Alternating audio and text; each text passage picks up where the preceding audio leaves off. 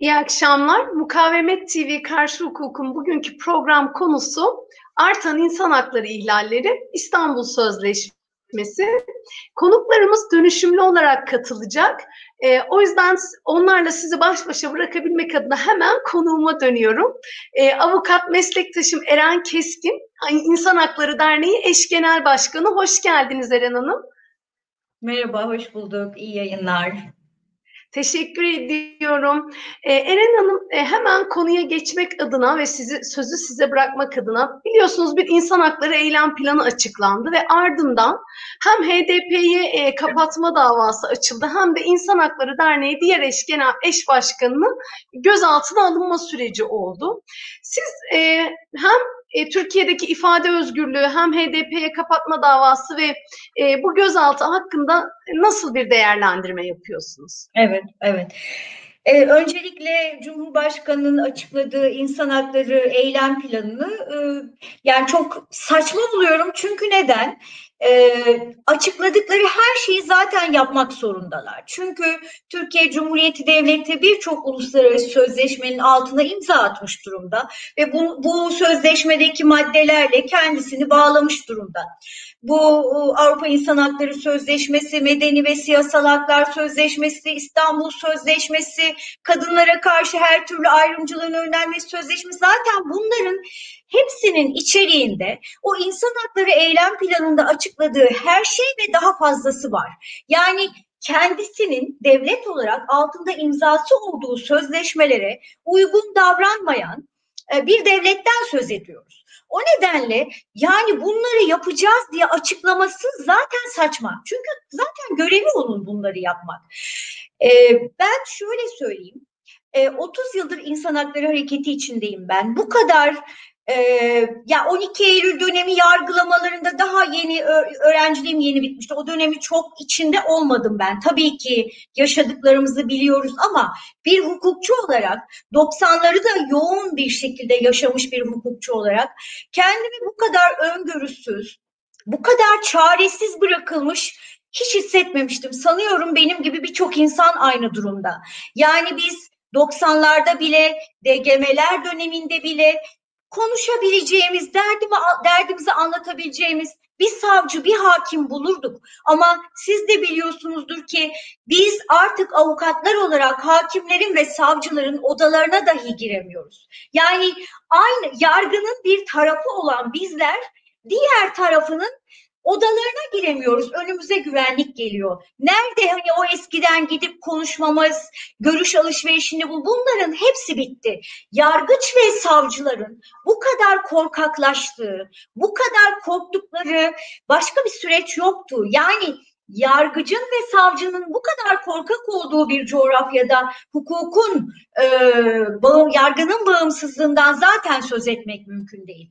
E, şimdi bütün bunları açıklıyorlar. Yani Şimdi hukuk devleti olmadığı için karşımızda şaşırmıyoruz da bütün olanlara. Yani bir taraftan insan hakları eylem planını açıklıyorlar. İşte kadın yönelik şiddet alanında yeni e, gelişmeler olacağını söylüyorlar. Ama hemen ondan birkaç gün sonra bir imzayla İstanbul Sözleşmesi'ni kaldırabiliyorlar. Ya da işte Ömer Faruk Gergerlioğlu'nun bir e, haberi retweetlediği için e, milletvekilliği kaldırılabiliyor veya İhade Eşgen Başkanı Öztürk Doğan saçma bir suçlamayla gözaltına alınabiliyor. Yani bütün bunları yapmalarındaki birinci neden şu anda sadece bu coğrafyayı ırkçı milliyetçilikle yönetiyorlar. Dayandıkları tek şey ırkçı milliyetçilik. Bunun dışında herkesi korkutmak ve susturmak istiyorlar. Bütün amaçlarının ben bu olduğunu düşünüyorum. İfade özgürlüğü açısından Yine biz hep 90'larla kıyaslarız. Çünkü 90'lar gerçekten çok kötü bir süreçti. İşte insanların kontrgerilla cinayetlerinde katledildikleri, gözaltında kayıpların yaşandığı, köylerin yakıldığı, boşaltıldığı kötü bir süreçti. Fiziken aynı devlet haklı, fiziki olarak yöneliyordu insanlara ama şimdi yine aynı devlet haklı bu sefer ifade ve örgütlenme özgürlüğü önünde büyük engeller çıkarıyorlar. Ee, ben mesela şu anda toplam 26 yıl 2 ay hapis cezası olan bir insanım. 450 küsur bin lira para cezam var ve her an cezalarım kesinleşebilir. Yani veya şöyle söyleyeyim. Eğer tutuklanmıyorsak hepimiz rehin alınıyoruz. Dört, ben kendi adıma dört yıldır yurt dışına çıkamıyorum. Yurt dışına çıkışım yasak. Serbest bırakılıyorsa bile insanlar ya yurt dışına çıkışları yasaklanıyor ya imza şartı getiriliyor ya da son dönemlerde özellikle kadınlara bunu uyguluyorlar. Elektronik kelepçe uygulaması. Hepimiz rehiniz bu coğrafyada. Hapiste değilsek bile dışarıda rehiniz. O nedenle hakikaten çok değişik bir süreç yaşıyoruz. Yani e, bu coğrafyada yerleşik bir resmi ideoloji var. Evet, Türk ve Sünni, Sünni Müslüman kimliğini temel alan ve bana göre sadece yönetenleri değil, muhalifleri de şekillendirmiş. Bakın biz yani bizim yaşadığımız coğrafyada muhalefete bakıyoruz.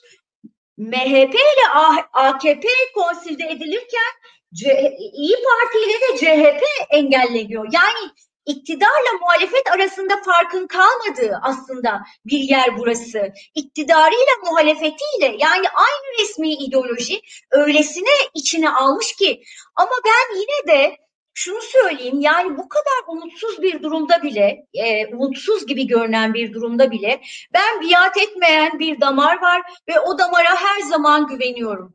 E, o biat etmeyen damar çok az bir sayı değil en az yüzde on beş ama yeni yetişen gençler var, dünyayı başka görüyorlar. E, o nedenle e, umutsuz da olmamak gerekiyor ama kötü bir süreç yaşıyoruz yani o da net. Eren Hanım biraz da bana şöyle geliyor. Siz ne düşünüyorsunuz bilmiyorum. Şimdi Türkiye'nin bir takım Avrupa Birliği'ne karşı da yükümlülükleri var. Bunları bir böyle pış, pışlamak için bir açıklamalar yapılıyor. Ama sonra ülkede kızılca kıyamet bambaşka şeyler oluyor. E, yani evet. İçişleri Bakanı hem çıkıyor ihaleye canı çıkasıca dernek diyor ama sonra bunu diyen İçişleri Bakanı olmasına rağmen ihale eş genel başkanı gözaltına alıyor. Peki yani burada Türkiye'nin bu yükümlü olduğu sözleşmenin izleyicileri de örneğin Avrupa Birliği olur, Avrupa Konseyi olur Hani bir e, anladığımız kadarıyla onlar da bir yaptırımda bulunamıyorlar ne olursa olsun. Çünkü bulunabilseler hani bu durumda kimseyi kandıramayacakları bir e, fiiliyat var. E, siz bu konu hakkında ne düşünüyorsunuz? Evet.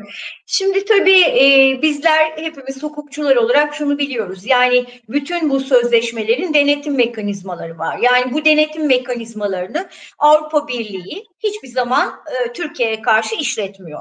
E, o nedenle e, yani devletler arası ilişkilerde insan hakları maalesef temel bir mesele değil. Karşılıklı çıkar ilişkileri belirliyor. Örneğin biz dün İstanbul Şube Başkanımız Gülseren Yoleli ile birlikte Alman e, konsolosluğu tarafından, İstanbul Başkonsolosluğu tarafından davet edildik. İnsan hakları ile ilgili konuşmak için.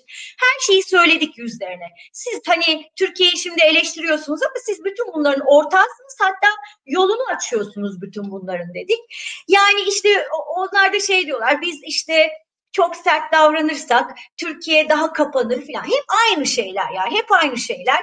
Ee, biz tabii ki e, bizi e, devletler ilgilendirmiyor. Tabii ki onlar denetim mekanizmalarını harekete geçirmeliler ama biz esas olarak uluslararası insan hakları örgütlerinin tabii ki dayanışmasına bakıyoruz. Biz biliyoruz devletler birbirine benziyor sonuçta. Yani o sözleşmeleri imzalıyorlar ama hani bizlere iyilik olsun diye imzalamıyorlar. O sözleşmelerin arkasında canla, can dökülerek, kan dökülerek hatta verilmiş insan hakları mücadeleleri var. Yani o sözleşmeleri yazıyorsa yazıyorlar yazıyorlarsa bizim mücadelemiz onlara yazdırıyor bu sözleşmeleri.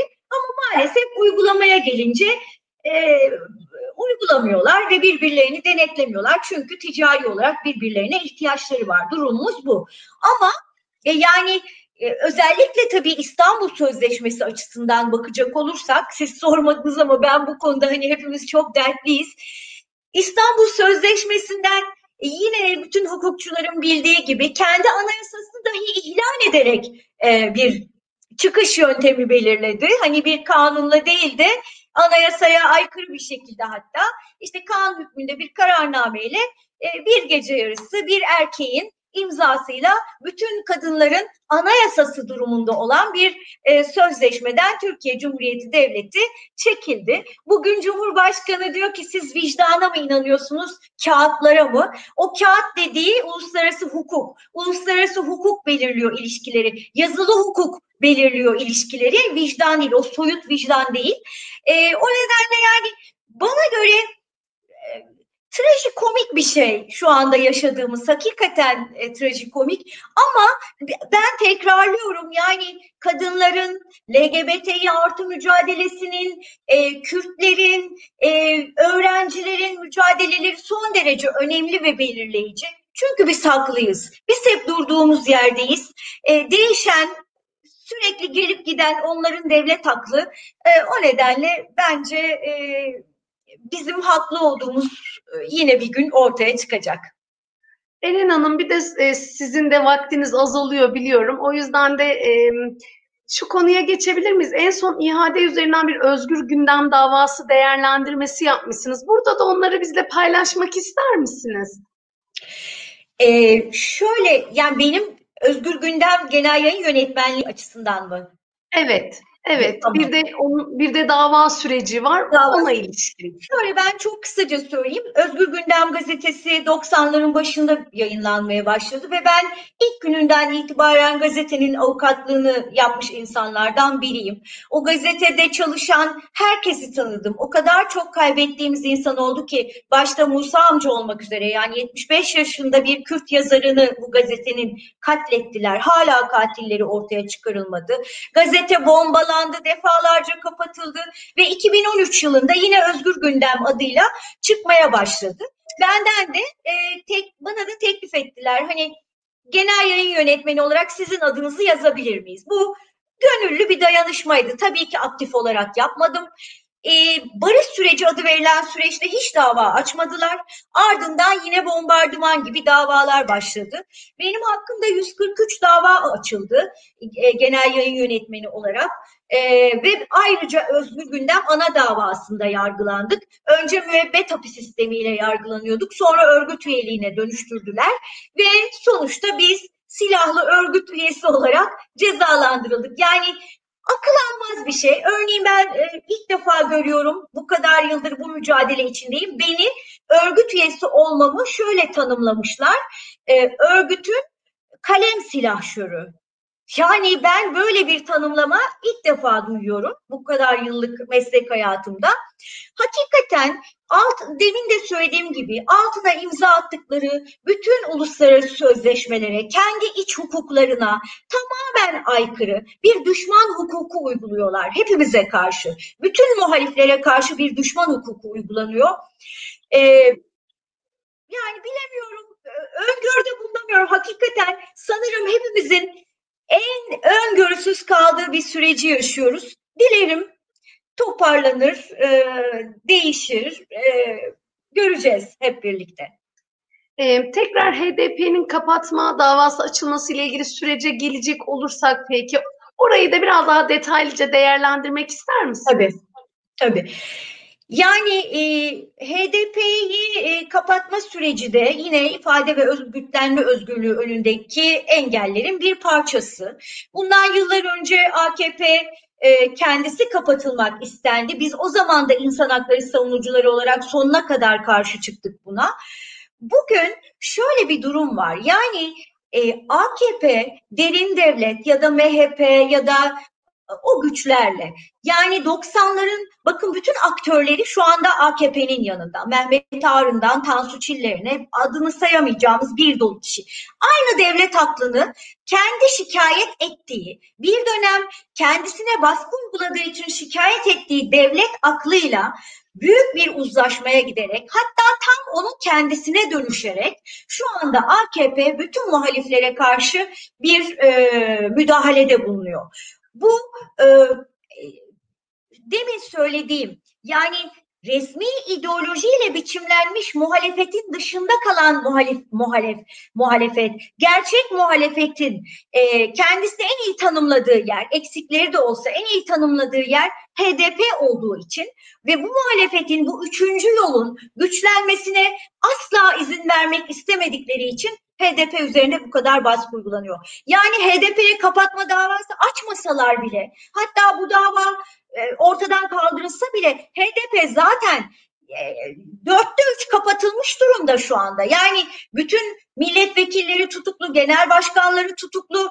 bütün belediyelerine kayyumlar atanmış. Zaten hani siyasi soykırım denilen hakikaten bu tanımlamayı hak edecek bir şekilde e, MHP, MHP diyorum HDP üzerinde büyük bir baskı var. O nedenle e, maalesef HDP'nin oyunu isteyen muhalefet de HDP'ye tırnak içinde söylüyorum bu muhalefeti HDP'ye yeterince sahip çıkamıyor. Ee, göreceğiz. Ee, yani dediğim gibi e, kapatma olur mu olmaz mı ben bunu çok da şey yapmıyorum çünkü zaten yarıdan fazla kapatılmış gibi şu anda HDP. Eren Hanım, e, vaktiniz de çok kısıtlı. Hemen böyle konudan konuya atlıyorum ama kusura bakmayın. Olsun, bir de benim kendim şahsen e, takip ettiğim İHA'denin bir raporu vardı. Çok güzeldi. Pandemide e, kesilen para cezaları. E, ben bu raporu evet. takip ederken ucu şeye e, geldi hepimizin konuştuğu e, bir dolu siyasi bazı işte e, siyasi parti kongrelerine. E, siz bu konuyu belki yakından takip ediyorsanız yani buradaki kanun önünde eşitlik ilkesi açısından belki değerlendirir misiniz bu durumu kısaca? Yani e, devlet halktan istediğinin tam tersini kendisi yapıyor. Bunu bence herkes görüyor. Yani artık hani eskiden sosyal medya diye bir şey yoktu ve herkesi rahatlıkla kandırabiliyorlardı. Ama artık her şey gözlerimizin önünde oluyor. Yani bugünkü kongre görüntüsü artık o verilen bütün cezaları halka verilen bütün para cezalarını bence hükümsüz hale getirmiştir. Ve herkesin kendisine verilen para cezalarına karşı AKP mitinglerinin fotoğraflarını ekleyerek itiraz yapması gerekiyor diye düşünüyorum. Kanun karşısında eşitlik zaten yani bu coğrafyada hiçbir alanda uygulanmadığı için e, yani son AKP kongreleri hakikaten halkın sağlığının ne kadar hiçe sayıldığını çünkü bakın bu büyük kongre bu kongreden bütün illerden gelenler şimdi bütün coğrafyaya dağılacaklar ve bütün coğrafyaya yeniden hastalık bir kez daha yayılacak. Bütün doktorlar bu artık hakkımızı helal etmiyoruz diye açıklamalar yapıyor doktorlar. Hakikaten yani akıl tutulması, her alanda bir akıl tutulması yaşanıyor bu coğrafyada. Dilerim insanlar bunu artık görürler. Dilerim görürler. Bu o, halkın e, seçim dönemi geldiğinde dilerim yansır e, sandıklara ve hakikaten bu devlet aklı artık en azından halktan bir ceza, halk da onlara bir ceza keser. Umarım böyle olur. Eren Hanım e, iyi bir hukuki yol da gösterdiniz. Aslında hiç fena fikir değil. Fotoğrafların e, çıktısını kesinlikle. alıp suç ceza mahkemelerine evet. itiraz etmek. Kesinlikle e, yapmak gerekiyor yani. Evet. de bir hukuki süreç olur. E, biz de sonunu evet. da görmüş oluruz. E, evet. Ben e, bu kısıtlı zamanınızda bir kere öncelikle bize vakit ayırdığınız için çok teşekkür ediyorum. Hem de sizinle tanışma imkanı da buldum. E, bu da benim için kişisel olarak güzel bir şey. E, tekrar teşekkür, teşekkür ediyorum katıldığınız için. Çok sağ olun. E, ben teşekkür ederim. İyi programlar diliyorum size. Sağ olun. Çok teşekkür ederim. İyi yayınlar. Sağ olun. Sağ olun. E, sevgili dinleyenlerimiz ve izleyenlerimiz e, bir sonraki konuğumuz feminist avukat Meriç Eyüboğlu olacak. E, kendisi 20.50'de programımıza bağlanacak. Onunla da daha çok İstanbul Sözleşmesi üzerine konuşmayı planlıyoruz. Biliyorsunuz İstanbul e, Sözleşmesi'nden bir cumartesi sabahı e, Cumhurbaşkanı kararıyla imza geri çekilmiş oldu. E, bunun üzerine süreci de kısaca özetlemek gerekirse konuğumuz gelmeden önce bunun üzerine hem sivil toplum kuruluşları, kadın hakları örgütleri geçen cumartesiden beri İstanbul başta olmak üzere çeşitli il ve ilçelerde barışçıl protesto haklarını kullanıyorlar buna karşı. Bugün de bununla ilgili İstanbul Bakırköy'de bir barışçıl protesto gerçekleştirildi. E, bu konularla ilgili genel olarak sıradaki konuğumuz Meriç Eyüboğlu ile görüşeceğiz. E, kendisini şu an yayına bekliyoruz.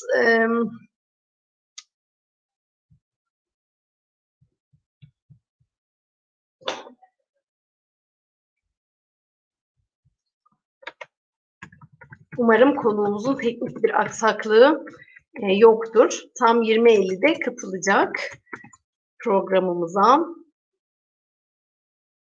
Katılmazsa ben de artık Kadınlar Vardır şarkıları. Bugün eylemde söylediğimiz şarkıları çalar, e, kapanışı yaparım.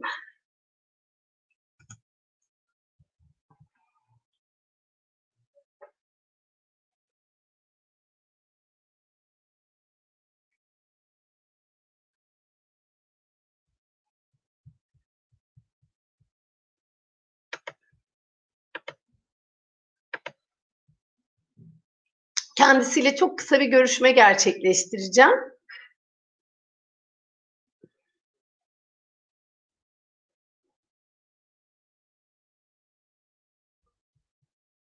Sizi de bekletmek zorundayım bunun için.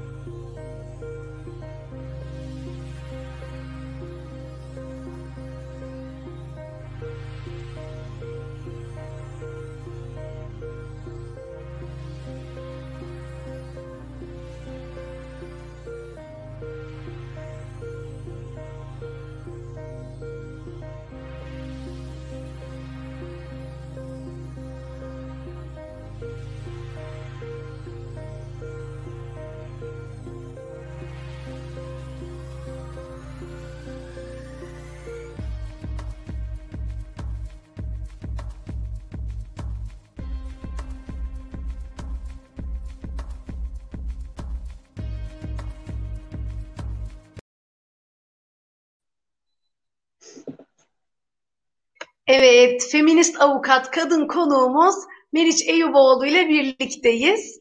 Hoş geldin Meriç. Merhaba, hoş bulduk. Ee, biliyorsun e, ben sen katılmadan önce süreci çok kısaca özetledim ama İstanbul Sözleşmesi'nden yine bir e, hafta sonu sabahı uyandık ki e, imzamızın geri çekildiğini öğrendik. Türkiye açısından sözleşmenin feshedildiğini öğrendik. Sen bu konuyu e, çeşitli boyutlardan nasıl değerlendiriyorsun? Hem politik açıdan amacı nedir, arka planı nedir, neye hizmet ediyor bu sözleşmeden geri çekilmesi ve hukuki açıdan bize değerlendirebilir misin? Ee, şöyle İstanbul Sözleşmesi'ne ilişkin tartışma aslında e, siyasi iktidarın kadınlar ve LGBT'leri LGBTİ artılara yönelik bakışından bağımsız değerlendirilemez kuşkusuz. Nedir e, bize yönelik algı? Temel olarak e, aile, e, kutsal ailenin korunması ve kadınların da aslında ailenin içinde, ailenin bir parçası e, olarak toplumsal hayatta yer alması. E, bu kutsal aile e, o kadar kutsal ki kadınlar ayrı bir kimlik ve kişilik olarak kabul edilmedikleri için e, 2000'lerin ortasından itibaren e, aile değil kadınız e, sloganını ve talebini oluşturmuştuk. Aile politikaları sadece AKP'ye yönelik değil, bu memleketi e, iktidara gelmiş bütün siyasi partilerin aile ilişkin politikalarının, kutsal aile politikalarının olduğunu biliyoruz. Ancak AKP'yi öncekilerden ayıran şey kuşkusuz ki bu alandaki cüreti e, ve kararlılığı. E, kutsal aile politikası işte bu aile politikasının içine e, hepimize sıkıştırmak için aslında bütün hukuki ve politik altyapıda adım adım örüldü. E, yani çeyiz yardımından e, doğur, doğuracak çocuk başına yardıma e, kadar. İşte evlenmeye özendirecek her türlü tedbirin e, alınmasından buna ilişkin verilen politik mesajlara kadar. Keza e, boşanmanın zorlaştırılması ve engellenmesi için oluşturulan programlara kadar. Aslında mecliste e, boşanma komisyonu diye kısaca e, e, işte kısa ismiyle boşanma komisyonunun oluşturduğu rapor e, kilometre taşlarından biri orada aslında e, boşanmaların çok yüksek olmadığı bir politik iklimde olduğu halde boşanmaların çok yüksek olduğu dolayısıyla ailenin e, zarar gördüğü ve ailenin korunması gerektiği temel mesajı veriliyordu. Şimdi de karşı karşıya kaldığımız toplam yine bu. Çünkü LGBT artılara yönelik çok yoğun bir saldırı var. Ee, yani var olan saldırı çok yükselmiş durumda. Hepimiz biliyoruz elbette. Ama onlara yönelik saldırı da yine aileyle ilişkilendiriliyor aslında. Yani tırnak içinde bu sapkınlık vesaire tartışmalarının bütünü ailenin zarar görmesi üzerinden kurulu. Yani yine işin e, arkasında, önünde, yanında aile var. E, hatırlayalım rüzgarı yükselten, hızlandıran şeylerden biri bu pandemi döneminde yani İstanbul Sözleşmesi tartışmaları hız kesmişken pandemi döneminde e, Diyanet İşleri Başkanı'nın e, o çok şahane açıklamalarından birini daha yapması ve pandeminin gerekçesini e, işte aile yapısının zedelenmesi ve LGBT evlilikler diye açıklamasıydı. Hatta işte Ankara Barosu ona ilişkin e, zehir zemberek bir açıklama yaptı. Ardından da bu çoklu baro meselesiyle karşı karşıya kaldık. Çok sinirlendi siyasi iktidar. İşte o dönemin devamında Numan Kurtulmuş tarafından da İstanbul Sözleşmesi tartışması e, önümüze atıldı tabiri caizse. Daha önce de tartışılıyordu e, e, AKP'yi, MHP'yi, siyasi iktidarı çok aşan bir geniş kesim bunu tartışıyordu. E, Saadet Partisi'nden işte BBP'ye kadar büyük bir e, cephe var karşımızda aslında. Ama aynı zamanda bunun e, devam etmesi, e, yani bu konuya ilişkin İstanbul Sözleşmesi başta olmak üzere erkek şiddetine ilişkin politikaların devam etmesini söyleyen, e, bunu savunan e, kadınlar, kadın örgütleri, AKP seçmenleri de vardı.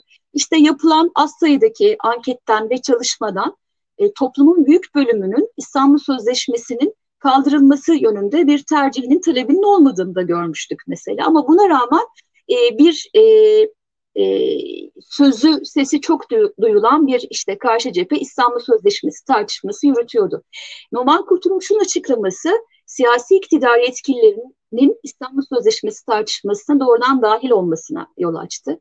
Ee, öncesinde e, örneğin Recep Tayyip Erdoğan'ın aslında İstanbul Sözleşmesi nas değil dediğini biliyorduk ama nasıl biliyorduk? Kapalı bir AKP toplantısında söylediğini biliyorduk. Sonra kamu e, konu Numan Kurtulmuş'un açıklamasıyla işte e, yetkili ağızlardan e, demeçlerle önümüze düştü. Ve bütün yaz ayları da malum buna ilişkin yürüttüğümüz kampanyalarla geçti. Kadem bu meselede tabii ki dönüp bakmamız gereken yerlerden biri işte Sümeyye Erdoğan kurucusu olduğu AKP'nin e, işte her alanda kurdurduğu sivil toplumlarında sivil toplum örgütlerinden bir tanesi kadın alanındaki e, dernek. E, orası aslında e, İstanbul Sözleşmesi ilk kabul edildiği dönemde e, bunu çok sahiplenen, işte gölge raporlar hazırlanmasına görev alan, e, düzenlenen çalıştaylarda aktif rol alan falan bir yer aynı zamanda. Ama bu rüzgar İstanbul Sözleşmesi, aa kandırıldık rüzgarından sonra onlar da gelgitli açıklamalar yaptılar. E, yine sosyal medya hesaplarından bu büyük cephenin onlara da çok saldırdığını hep beraber gördük. E, ve gelinen noktada artık onlar da tamam bu kalksın ama kalkarsa da işte erkek şiddetine ilişkinde bir şeyler yapsın falan dediğim bir noktada bir iç mutabakat sağlandı herhalde ki. Çünkü arkasından Recep Tayyip Erdoğan erkek egemen değil aile egemen bir toplumuz diye yine hayatımıza bir tane kavram fırlatarak bu konuyu askıya almıştı. Sonra ne oldu? Ee, geldi geliyor, hadi geldi. Yok işte çocuk yaşta e, e, e, zorla evlilik düzenlemesi geldi. O geldi, bu gitti falan e, diye bir tedirgin bekleyiş sürerken memlekette ardı ardına zaten e, siyasi rejimin mevcut durumuna ilişkin bombalar e, patlamaya devam etti. HDP'nin kapatılma davasının gündemde olduğu, işte Ömer Faruk Gergerlioğlu'nun e, milletvekilinin düşürülmesi, gözaltı sürecini falan tartışıldığı günlerde sessiz sedasız bir biçimde e, işte bir kararnameyle karşı karşıya kaldık. E, sessiz sedasız diyorum çünkü aslında siyasi iktidarın önceki İstanbul Sözleşmesi tartışması periyodunun toplamına da bakınca e, ondan beklenen e, bunu çok gürültülü patırtılı şov yaparak e, işte bu sözleşmeyi kaldıralım diyenleri mutlu edecek bir performansla kaldırmasıydı ama bir gece ansızın sessiz sedasız kaldırdı. E, bu e, var olan çizgiye çok uygun gelmiyor bana. Dediğim gibi pek bir silik oldu. Üstelik de başka bir siyasi gündem varken. E, bu şöyle bir mesaj e, o yüzden bence. E, yani ben e, gecenin bir yarısı sessiz sedasız kaldırırım. e, işte bu kadar hükmünüz ve bu kadar değeriniz var. Bu tartışmada yok hükmündesiniz. Bu aslında karşı karşıya kaldığımız cüretin e, siyasi rejimin geldiği durumun bir başka eşiğe geçtiğini somut göstergesi bence. E, elbette ki bir karanlığın içindeyiz ve her gün durumumuzun daha kötüleştiğini farkındayız ama artık başka bir eşiğe geçtik. Bunu görmek için önemli bir vesile diye düşünüyorum. O yüzden de kaldırılan şey sadece bir e, uluslararası sözleşmeden çıkmak falan değil. Erkek şiddetine mücadelede önemli bir işte hani kazanım değil çok daha fazlası diye düşünüyorum açıkçası. Meriç İstanbul Sözleşmesi'ne tekrar geri döneceğim ama e, konuyu açtığım için e, bu soruyu sormak istiyorum. Şimdi bazen AKP kadın örgütlerinden de bahsettik. Bazen e, doğal olarak kadın sözcüler de çıkıyor ve eril bir dil kullanıyorlar. Yani e, bayağı e, şimdi böyle e, AKP adına konuşan e, kadın politikacılar eril bir dil kullandığında sence onlara nasıl bir e, karşı dil kullanılabilir ya da ne yapılabilir? Çünkü sonuçta bir kadın var ve bir açıklama yapıyor ama e, çok eril bir zihniyeti savunarak bu açıklama yapıyor. Sence böyle durumlarda e, kadın haklarını savunan insanların reaksiyonu nasıl olmalı? E, sosyal medyada gördüğümüz pek çok e, örnek var. Öyle olmamalı. Sen de onu soruyorsun galiba. Oradan başlayayım. E, yani bir cinsiyetçiliği, cinsiyetçi dili eleştirirken e, aynı şekilde e, bunu yeniden üreterek cevap vermek elbette bizim tercihimiz olamaz ve aslında e, örneğin Özlem Zengin'in açıklamalarını hiç beğenmiyor olmak, hani son zamanlarda e, çıplak arama vesaire tartışmalarıyla çok hayatımızda ve gündemde diye söylüyorum. Bunu çok eleştiriyor olmak, onun kadın olmasından kaynaklanan e, yönlerini aşağılamak, küçümsemek, e, kadın olması ile ilgili espriler yaparak buna cevap vermeyi gerekli kılmıyor. Bunu muhalif olmak, eleştirmek adına pek çok insan yapıyor. Erkekler yapıyor asıl olarak. Hatta buna yönelik eleştirilerde de e, eleştirilerde bulunduğumuz zaman da şey diye cevaplıyorlar ama çok haklıyım. Çok haklı olmak e, yeterli değil. Politik olarak itiraz etmek, politik itirazımızda haklı olmak, bunun arkasında olmak başka bir şey. Ama yine bunu bir kadınlık üzerinden, bazen e, çirkinlik, bazen cinsiyetçi espriler e, vesaire üzerinden yapıyor olmak, hani akıl akılsızlık tüm bu tartışmaları kadınlık üzerinden yapıyor olmak elbette bizim beğeneceğimiz bir şey değil. E, bunun e, karşısında olup eleştiriyoruz. Eleştirmeye de devam edeceğiz. Bu konuda çifte standartlı da olmamamız gerekiyor zaten. Örneğin bu yöndeki cinsiyetçi işte saldırılar e, Başak e, Demirtaş'a yapıldığı zaman karşı çıkan e, herkesin e, Özlem Zengin'e ya da işte e, Emin Erdoğan'a yapıldığı zaman da karşı çıkması gerekir. Tutarlı bir e, cinsiyetçilikle mücadele, patriarkaya ilişkin problemim var, LGBT'lerin yanındayım e, demek bunu gerektirir çünkü bu tıpkı şey gibi adam demek, adam e, deme dediğin zaman onu kastetmiyorum. Küfretmek, ya niye küfrediyorsun, niye cinsiyetçi küfrediyorsun, ya o maksatla söylemenin niyetim o değildi demenin bir işte ilerlemiş e, şeyi görüntüsü. Bu yelpazenin örnekleri bunlar. Bunlarla ilgili erkek arkadaşlarımızın e, daha fazla kendini sorgulamasına ihtiyacı var. Biz yorulduk artık eleştirmekten. Biraz da kendi kendilerini sorgulasalar e, mutlu oluruz. E, çok fazla cephede mücadele ediyoruz. Bizim hayatımızı biraz kolaylaştırsınlar. Teşekkür ederim. Gerçekten de yerinde ve güzel bir açıklama oldu. Ee, tekrar İstanbul Sözleşmesi'ne eğer dönecek olursak, parantezimizi kapatacak olursak, sence bu Cumhurbaşkanı kararına karşı yani hukuki bir süreç sonuç verir mi? Ya da tam tersine politik bir süreç mi işletilmeli? Nasıl bir yol alabiliriz bu durumda? Evet, ben öyle düşünüyorum. Ee, biz hukuki değil, politik bir saldırıyla karşı karşıyayız. Ee, hukuku da kimi olanaklarını elbette kullanmalıyız ama e, meselenin hukuki olduğunu sanmak, her şeyin önüne hukuku koymak bizi yanıltır, küçültür, daraltır. E, o yüzden de buna çok daha bütünlüklü ve büyük bakmalıyız. Öncelikle biraz önce de söyledim, onun tekrar altını çizmek isterim. Bizim karşı karşıya kaldığımız saldırı kadınlara e, ve LGBTİ artılara İstanbul Sözleşmesi'nin koruma kapsamında olanlara yönelik bir saldırı değil, aslında bütün toplumun doğrudan top, toplumu doğrudan ilgilendiren bir saldırı. O yüzden de basitçe bir sözleşmeden e, çıkmak falan da değil. Aslında dediğim gibi siyasi rejimin geldiği nokta itibariyle başka bir yere geçtiğimizi gösteriyor. Dolayısıyla birlikte bir karşı duruş ve cevap verişe, birlikte mücadeleye ihtiyaç var. E, çünkü aslında bu karşı karşıya kaldığımız saldırının hedefinin kapatılması davasından, e, işte bunun gündem olmasından, Ömer Faruk Gergerlioğlu'na yönelik işte işte son periyotta yaşadığımız hak ihlallerinden bağımsız değil. Bunların hepsi aslında birbiriyle paralel ilerleyen bir rejim fotoğrafı. E, giderek derinleşen bir rejim krizi, e, giderek artan işte işsizlik ve işte e, yoksullaşma hali e, fotoğrafı içinde aslında e, ortak bir mücadele örmeye ihtiyaç var. Ama hemen söyleyeyim, e, burada kastım e, işte e, bunu izleyen erkek arkadaşların cumartesi günü saat 3'te Kadıköy'de yapacağımız eyleme koştura koştura geçen hafta olduğu gibi gelmeleri, en önde e, yer almaları, sonra arkadaşlar bu kadın eylemi ne yapıyorsunuz deyince de anayasal hak, anayasal hak falan diye bizimle kavga etmeleri değil kastım bu değil. E, desteği göstermenin yolu zaten bizim işte bunca yıldır e, kadınlar olarak ve LGBT artılar olarak yaptığımız eylemlere gelmek değil. Mesajın böyle anlaşılmasın ben birleşik bir mücadeleden söz ediyorum. E, bu konuda İstanbul Sözleşmesi konusuna sahip çıkmanın yolu da bizim eylemlere gelip e, bizimle kavga etmek değil. Bu da çok enteresan, onu da söylemek isterim.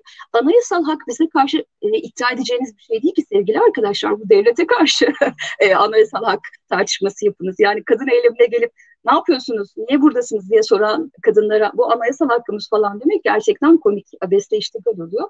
E, bu mücadelenin öznesi bizleriz. E, kadınlar, kadın örgütleri, feministler, LGBT artılar. E, bunu bunu e, herkes bilsin ve e, hakkımızı teslim etsin.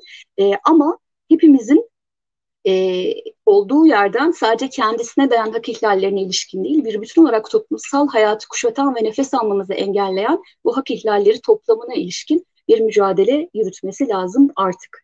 E, geçmişte Geçmişte örnekleri var bizim memleketi siyasal tarihinde.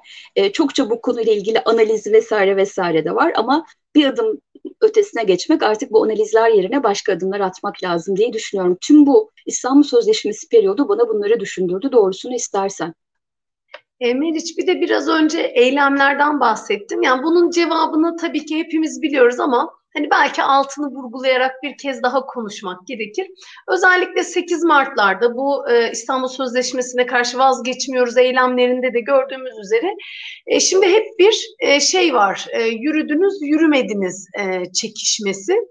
Yani neden bu yani bu bu şey neden bu korku diyelim ya da bu engelleme, bu mücadele. Hani genel olarak bunu bir değerlendirmişsiniz. Yıldık biz çünkü bu e, süreçlerden. Bir de senin ağzından dinleyelim. Tabii bu arada alt yazıyı yazan sevgili arkadaşlar, e, erkekler bizim eylemlerimize gelip bizimle kavga etmeliler, etmemeliler demiyorum. Bizim eylemlerimize gelmeye, gelmemeliler diyorum. yani kadın ve LGBT artı eylemlerini erkekleri istemiyoruz. Erkeklere kapalı. Bunu bir kez daha söylemiş olayım. E, yani e, Türkiye'de kadın hareketinde, feminist hareketinin de uzun bir tarihi var. E, u, u, yani bir ısrar, mücadele e, geleneği var. E, toplumsal muhalefetin yapamadığı e, kolay bir araya gelme, platformlar halinde örgütlenme, kendi e, rengini, adını, soyadını, ismini işte e, öne çıkarmaksızın e, tek bir pankart altında buluşma geleneği var. Bunlar toplumsal muhalefetin kadın hareketinden, feminist hareketten öğrenmesi gereken şeyler. E, bunca kalabalığı örneğin 19 yıldır yürüttüğümüz, e, yaptığımız feminist gece yürüyüşündeki kalabalığı bir araya getirebilecek, bir araya getiren bir toplumsal muhalefet bileşeni görmüyor, görmüyor olmamız da aslında e, burada bir şeylerin e, tırnak içine doğru yapıldığını gösteriyor. E, bir hürmet ve saygıyı hak ediyoruz. Belki öyle söylemek lazım.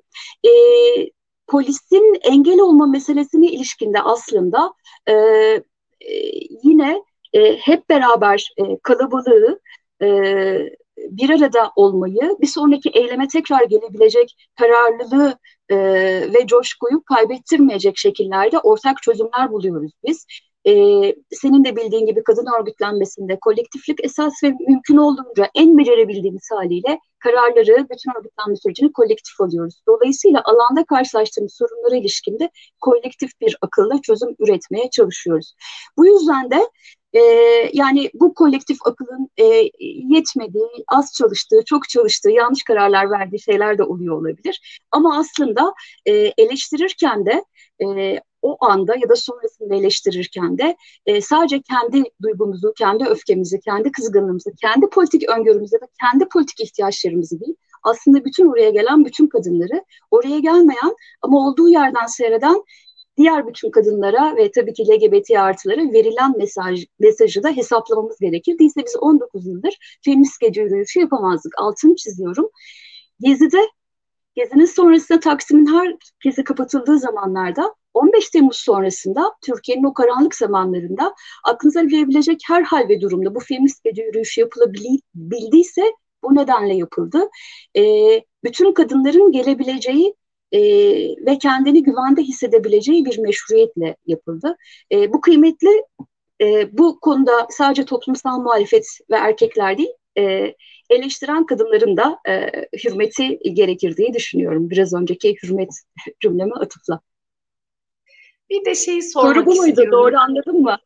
Evet. Bir de şunu sormak istiyorum. Malum eylemde en son yapılan eylemde işte zıplamakla ilgili bir slogan üzerinden gözaltılar oldu. Hani bu sürece ilişkin kısa bir bilgi verebilir misin? Ne oldu bu gözaltılar? Serbest bırakıldı mı? Biz basından takip ediyoruz ama sen de değerlendirirsen seviniriz. Yani feminist gece yürüyüşünde bu yıl 30 bin e, kadındık biz. E, öyle tahmin ediyoruz. E, 30 bin kadından 18 kişi hakkında e, işte tuhaf bir e, şeyle e, tutanak tutulmuş ve e, 2911 izinsiz toplantı ve gösteri yürüyüşü kanunu muhalefet ve Cumhurbaşkanı'nın hakaret suçlarıyla gözaltı oldu. Hani hep artık alıştığımız üzere saat gece 12'de yani 23.40'dan itibaren mesela benim telefonum çalmaya başladı. Polis çünkü arkadaşlarımızın kapısını çalmaya başladı. Yani gündüzler torbaya girmişti. E, çünkü bu insanlar hani çağrılsa gelmeyecekti filan işte bu cümleleri kurmaya bile hacet yok malum olduğu üzere. E, Şimdi 2911 izinsiz toplantı ve gösteri yürüyüşü kanuna muhalefet varsa 30 bin kişi muhalefet ettik zaten. Dolayısıyla hani böyle bir e, işlem yapılacaksa 30 bin kişinin gözaltına alınması, 30 bin kişiye dava açılması gerekir. Keza e, atılan sloganlara ilişkin bir tartışma varsa yine hepimiz tarafından atılan sloganlar. Bu e, Tayyip kaç kaç kaç kadınlar geliyor, e, zıpla zıpla zıplamayan Tayyip'tir. Hani suçlama konusu sloganlar bunlardı kadın düşmanı Tayyip Erdoğan bizim geziden bu tarafa kadın eylemlerinde çok yaygın olarak attığımız sloganlar. Yeni sloganlar değil. E, bunları da emniyetin de ilk kez duyması mümkün değil. Onlarca videoda vesaire de var. E, sadece e, gerekçeye ihtiyaç olduğu için karşımıza çıkmış belli ki. E, seçilen arkadaşlarımız neye göre seçilmiş diye sorarsanız tutanakları işte gören biri olarak söylüyorum o işte binlerce kalabalığın içinden sıkış tıkış kalabalığın içinden e, onca pankart döviz hani malzeme e, e, var, maskeler var, suratlar kapalı. E, e, bizde süsler püsler var, hani e, janjanlı şeyler var. E, tüm bunların içinden işte kimi yuvarlak içine alınarak birileri tespit edilmeye çalışılmış. E, dediğim gibi bir suç varsa hepimizin ama bir suç olmadığı e, anayasal hani var mı bilmiyorum ama demokratik hakkımızı kullandığımız da açık. E, yani 19. E, gelenekselleşmiş bir yürüyüş e, zaten. E, 8 Mart'ın tarihçesi de çok daha uzun. E, 100 yıllık, 150 yıllık matematik kötü ama bir tarihçi. Bu yönüyle zaten gelenekselleşmiş bir yürüyüşte tabii ki söz konusu olan. Gözaltı bir sonraki gün savcılık, savcılığı arkadaşlarımızın çıkarılması ile sonlandı. Yurt dışına çıkış yasağı adli kontrolüyle. E, hiçbir şey olmaması gerekirdi. Ama öyle bir durumdayız ki artık adli kontrol kararına bile sevinir haldeyiz. Yani yaman çelişki. Hani hiç olmaması gereken bir gözaltı. Ama yine de aa yurt dışı çıkışı yasağı falan. Neyse işte itiraz ettik. İtirazdan da bir şey çıkacağını sanmıyorum ama bir hukuki süreç bizi bekliyor. Davaya dönüşürse de 30 bin kişi takip edeceğiz. Şimdiden söyleyeyim hani açacaksanız açmayın. Teşekkürler. Bir de bir sorumuz var Meriç. E, onu da e, soracağım. E, BM tarafından hazırlanan çocuğun cinsel istismarını önlemek amacıyla olan sözleşmeden de yani hemen bu İstanbul Sözleşmesi'nin arkasından çekilme konuşuluyor e, sanırım. Bu, bu sizce gerçekleşebilir mi? Bunun hakkında ne düşünüyorsun? Evet, Lanzarote Sözleşmesi. Ee, yani o da bizim için e, başa dönemdeki sözleşmelerden biri. Çünkü bil, hepimizin bildiği üzere e, sayılar, veriler filan yok, sağlıklı değil ama e, ensest, e, çocuk istismarı çok yaygın. E, çok sınırlı sayıda e, yargılama konusu oluyor. Yine E, üstelik de erkek şiddeti dosyalarında bildiğimizden biraz daha farklı bir süreç işliyordu. Çocuk olduğu için duruşmalar kapalı oluyor. Yani örneğin o davaların yaygın olarak duyurmak, işte filmsel olarak birlikte takip etmek, ne bileyim haber yaptırmak vesaire gibi bir sürü olanaktan yoksun oluyoruz. Bu da aslında mahkemeler üzerinde bir etki yaratmayı engelliyor. Dolayısıyla çok el değmemiş, e, nasıl diyeyim çok e, işte korumasız bir alan olarak varlığını sürdürüyor. E, çocuk yaşta küçük evlilik istismarın bir başka boyutu zaten. Bu işte af, maf vesaire e, meseleleriyle sık sık önümüze geliyor. Hiç bitmeyen Türkiye'nin bir gündemi. Dolayısıyla bununla ilgili e, aslında tıpkı erkek şiddeti yani kadınlara yönelik işte erkek şiddeti meselesinde tacize, tecavüze, cinayetlerde olduğu gibi e, var olan hukuki düzenlemelere rağmen bu kadar öldürülürken, bu kadar şiddete maruz kalırken benzer bir şey çocuklar için de söylemeliyim elbette. Çocuklara ilişkinde bu düzenlemenin tartışma konusu olması benzer bir durumun orası içinde geçerli olacağını gösteriyor. Gerçekten kaldırılabilir mi emin değilim. Çünkü aslında e, İstanbul Sözleşmesi bu işte aile, e, kutsal aile politikalarının bir parçası olarak aslında e, o toplam tartışmanın hani bu bizim işte sıkıştırmaya çalıştığımız makbul kadın hani işte yüksek sesle e, kahkaha atmayan e, kızla erkekle aynı evlerde oturmayan, ne bileyim hamileyken sokağa çıkıp e, parkta spor yapmayan, e, toplu taşıma aracına şortla binmeyen, e, o makbul sınırları çizilmiş kadın olmanın ötesindeki e, o, o e, kadınların hiçbirine e, yaşam hakkı tanınmadığı için keza LGBT artılar zaten baş düşmanı olduğu için e, İstanbul Sözleşmesi bunu sembolize ediyor. Siyasi iktidarın ve bunun kaldırılmasını savunanların e, kafasında. E, o yüzden de Lanzaret aynı şeyi e, sembolize etmediği için o tartışma konusu olmayabilir. Şimdi e, hemen Avrupa Konseyi'ne sözleşmeden çıkıldığına ilişkin bildirim yapılmış durumda biliyorsunuz.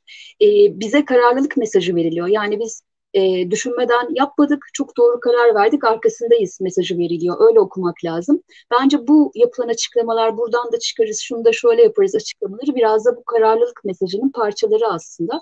Ben aynı şeye tekabül ettiğini düşünmüyorum. Yani bütün uluslararası sözleşmelerden çıkılacak bir periyot içinde e, olduğumuzu sanmıyorum. E, kaldı ki bir kısmının varlıklarıyla yoklukları bir zaten. E, o kadar da zahmet etmesinler, yormasınlar kendilerini. Ben e, vakit ayırıp katıldığım için çok çok teşekkür ediyorum Meriç. Gerçekten çok güzel bir sohbet oldu. Güzel de bir program oldu. E, daha güzel şeyleri, daha ileri şeyleri konuşacağımız da bir program diliyorum seninle. E, görüşmek üzere. Teşekkür ederim. Ben de çok teşekkür ederim. Görüşmek üzere.